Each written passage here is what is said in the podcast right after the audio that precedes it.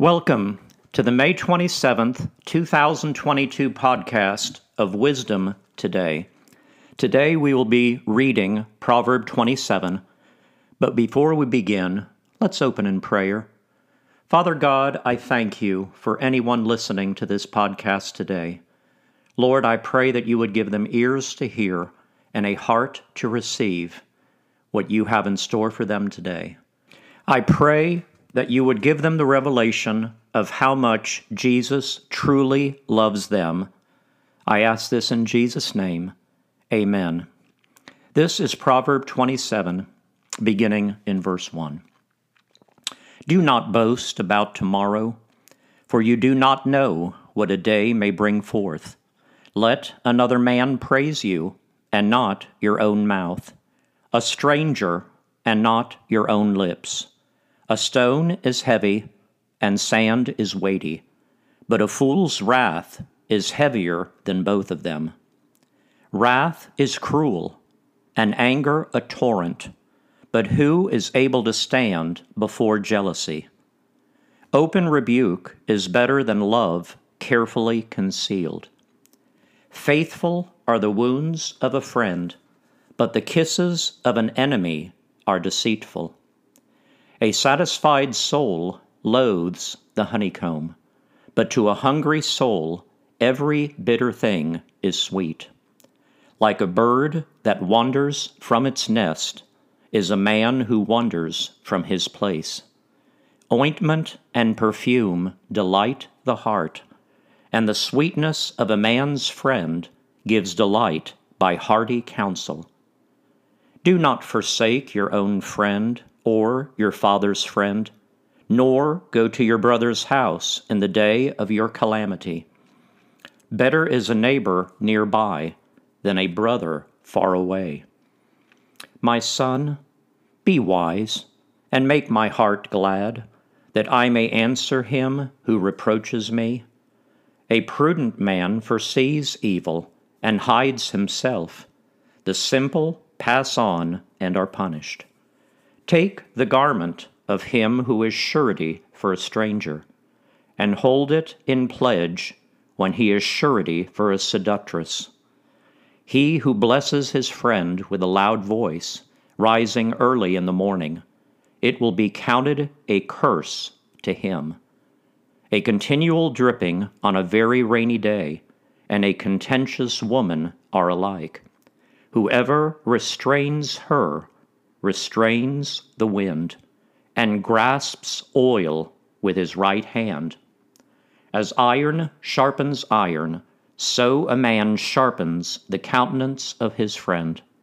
Whoever keeps the fig tree will eat its fruit, so he who waits on his master will be honored. As in water, face reflects face, so a man's heart reveals the man.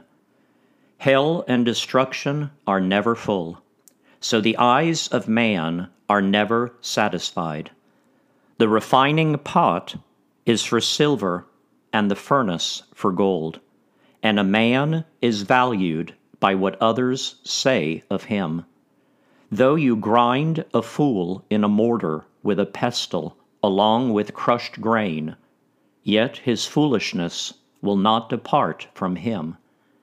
Be diligent to know the state of your flocks, and attend to your herds. For riches are not forever, nor does a crown endure to all generations. When the hay is removed, and the tender grass shows itself, and the herbs of the mountains are gathered in, the lambs will provide your clothing and the goats the price of a field. You shall have enough goat's milk for your food, for the food of your household, and the nourishment of your maid servants. Today we are going to take a closer look at verse 1. Do not boast about tomorrow, for you do not know what a day may bring forth. When I thought about this verse, I thought about Jacob. And I want to continue our story about Jacob. Now, if you recall in our podcast last week, Jacob had gone in and deceived his father Isaac. And he went in and told him, I am your firstborn son, Esau.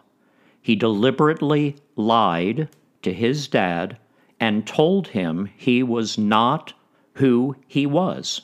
He actually said he was his older brother, so he would receive the blessing that Isaac had for him.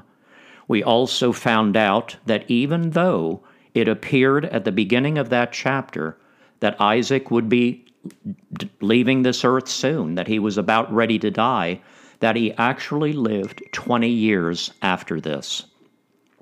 So, what we're going to do is we're going to go back to Genesis chapter 29, and I am going to introduce you to two very important people in the Bible, and one is Rachel, and the other is Leah. And many of you know this story, but a number of you probably don't, and that's okay. You're going to find out about this story right now. We are going to begin in verse 9 of chapter 29. Now, while he was still speaking with them, Rachel came with her father's sheep, for she was a shepherdess.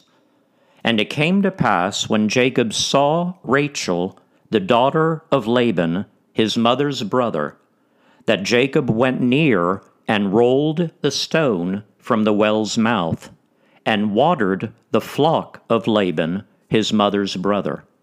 Then Jacob kissed Rachel, and lifted up his voice and wept. And Jacob told Rachel that he was her father's relative, and that he was Rebekah's son. So she ran and told her father.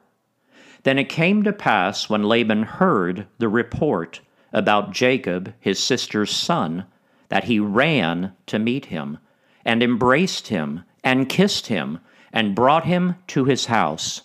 So he told Laban all these things. And Laban said to him, Surely you are my bone and my flesh. And he stayed with him for a month. I want to talk about this month thing real quick. This is a good time to point this out because last week on the podcast, I made mention that the mother, Rebecca, was only planning on Jacob having to leave the country for about a month. And this is that month that we were talking about. But as we find out in the coming minutes, we're going to find out that is not the case, that he's going to actually spend a great deal of time with Laban and these two daughters. Let's continue in verse 15. Then Laban said to Jacob, Because you are my relative, should you therefore serve me for nothing? Tell me, what should your wages be? Now Laban had two daughters. The name of the elder was Leah, and the name of the younger was Rachel. Leah's eyes were delicate, but Rachel was beautiful of form and appearance. Now Jacob loved Rachel so he said, I will serve you seven years for Rachel, your younger daughter. And Laban said, It is better that I give her to you than that I should give her to another man. Stay with me. So Jacob served seven years for Rachel, and they seemed only a few days to him because of the love he had for her. Then Jacob said to Laban, Give me my wife, for my days are fulfilled, that I may go in to her. So, what has happened here is that the seven years have already passed. And I'm going to go into this in depth in just a few moments. But basically, how this story plays out is this it is late at night and Laban says, Okay, Jacob, you can have your wife. But try to picture this, okay? This is a long time ago, so they do not have electricity. They do not have lights. So think about maybe a campground if you've ever gone camping. Think about a campground, think about a tent, and this is the type of arrangement we're probably talking about. So, anyway, he brings a woman to Jacob and says, Here she is. And so it's pitch black at night. They go into the tent, and Jacob is so excited about having a woman that he consummates this marriage and he has sex with her. Unfortunately, in the morning, reality occurs, and he realizes wait a minute, this isn't Rachel, this is Leah. But I do want to read verse 26. This is Laban's justification for what he has done. And Laban said, It must not be done so in our country to give the younger before the firstborn.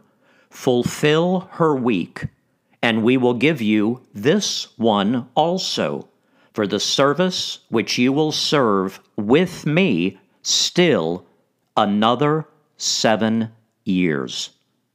So basically, what Laban is saying here, he is realizing that, my gosh, I really did trick him, didn't I? Hmm.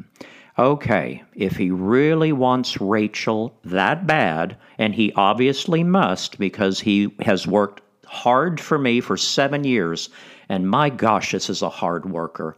I really want to keep him around. So I think he actually obviously did this on purpose.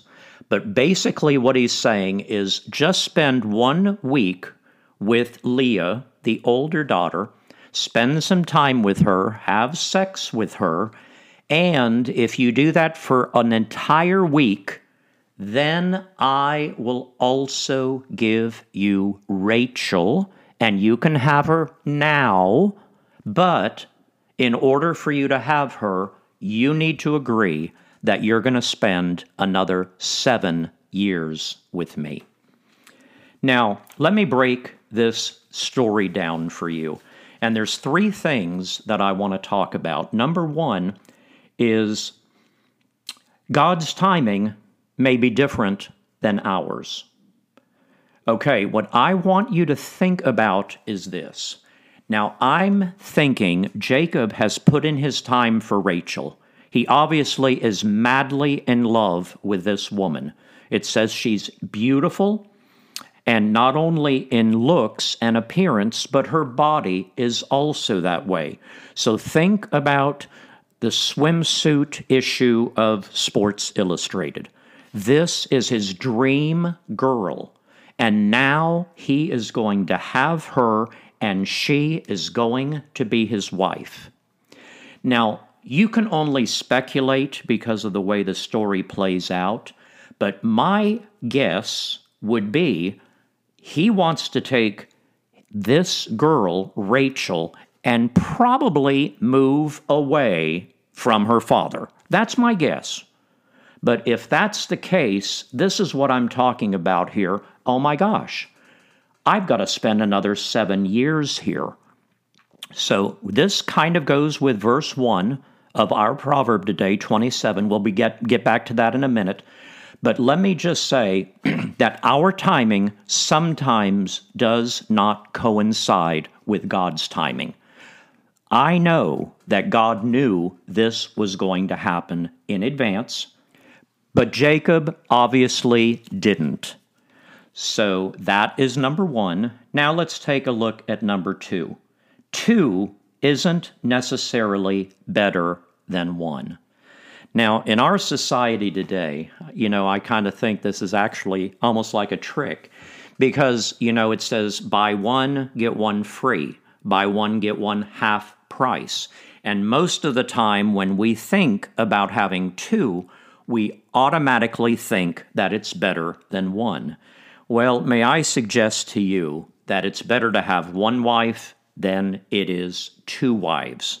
Okay, back at this time, polygamy was very routine, and it was very common for a man to have two wives.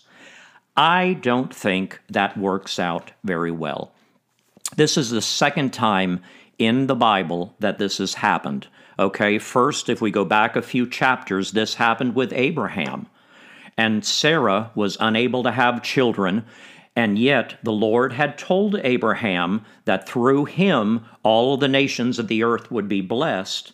And so they made a decision that while God said that, 13 years have passed since God made that promise to Abraham.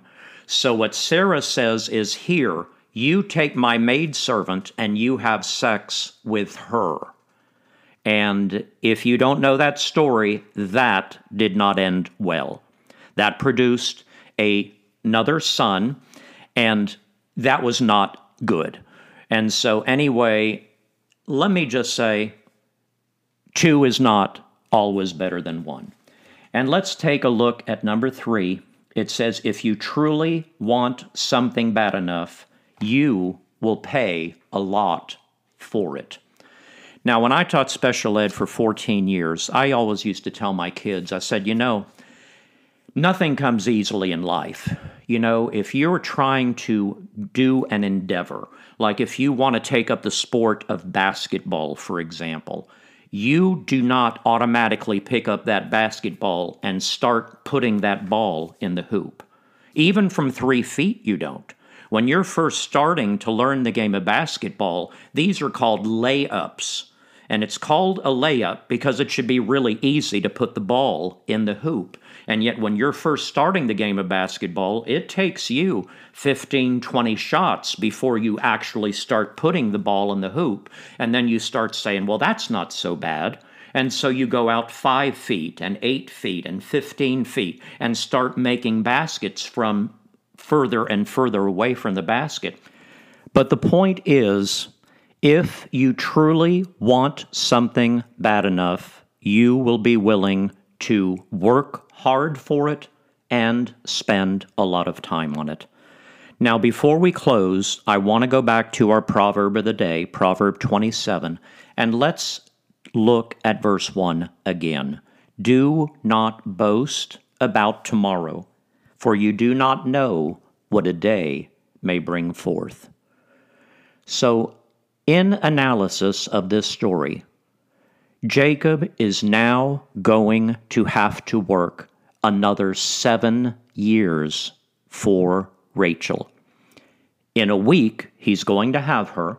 He's going to be able to have her as a wife. He's going to be able to have sex with her but he has made a commitment for another seven years for this to happen.